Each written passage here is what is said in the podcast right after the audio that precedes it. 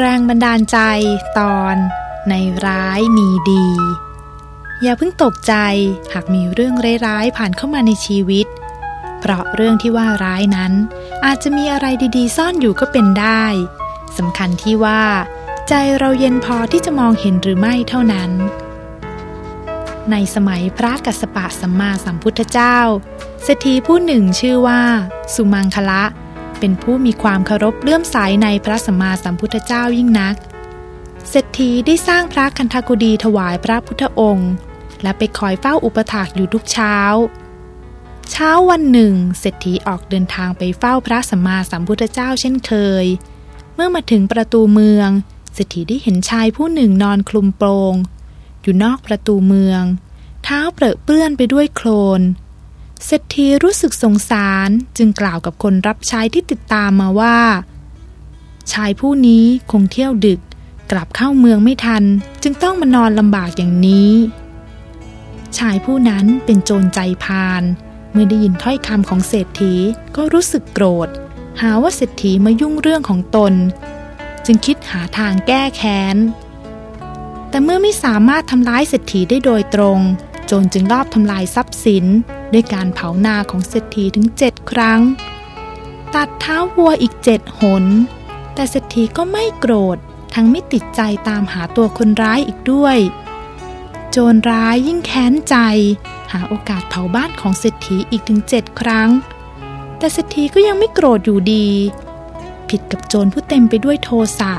เฝ้าคิดร้ายต่อผู้อื่น เมื่อเศรษฐีไม่โกรธไม่สนใจ ตนเองกลับยิ่งทุรนทุรายด้วยความแค้น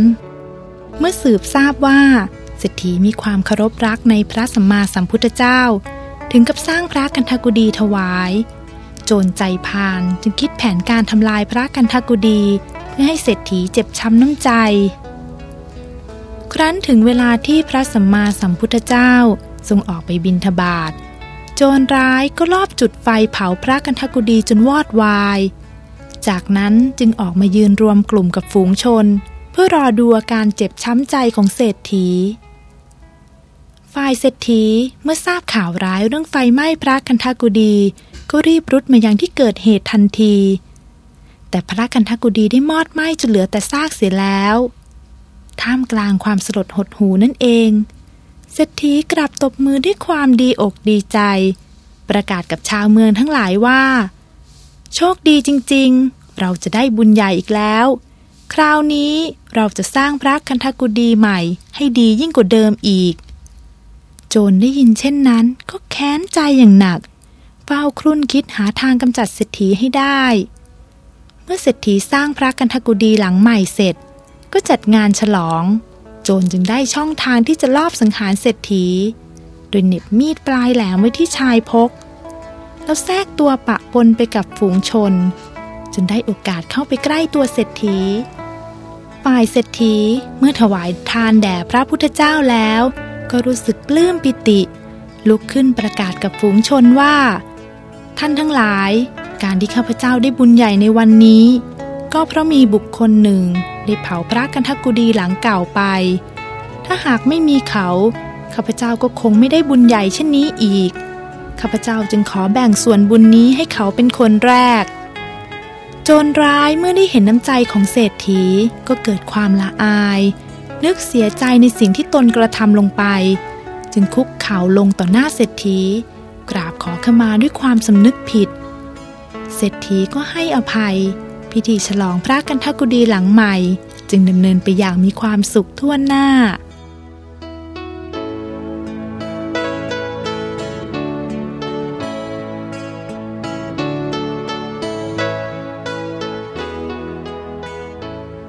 ท่านผู้ฟังคะ เหตุร้ายต่างๆนั้นเป็นเหมือนบททดสอบใจ ใจใครเย็นแค่ไหน จะรู้ได้ก็เมื่อเกิดเหตุร้ายนี่เอง เช่นเหตุการณ์ที่พระกันทกุดีถูกไฟเผาผลาญจนมอดไหม้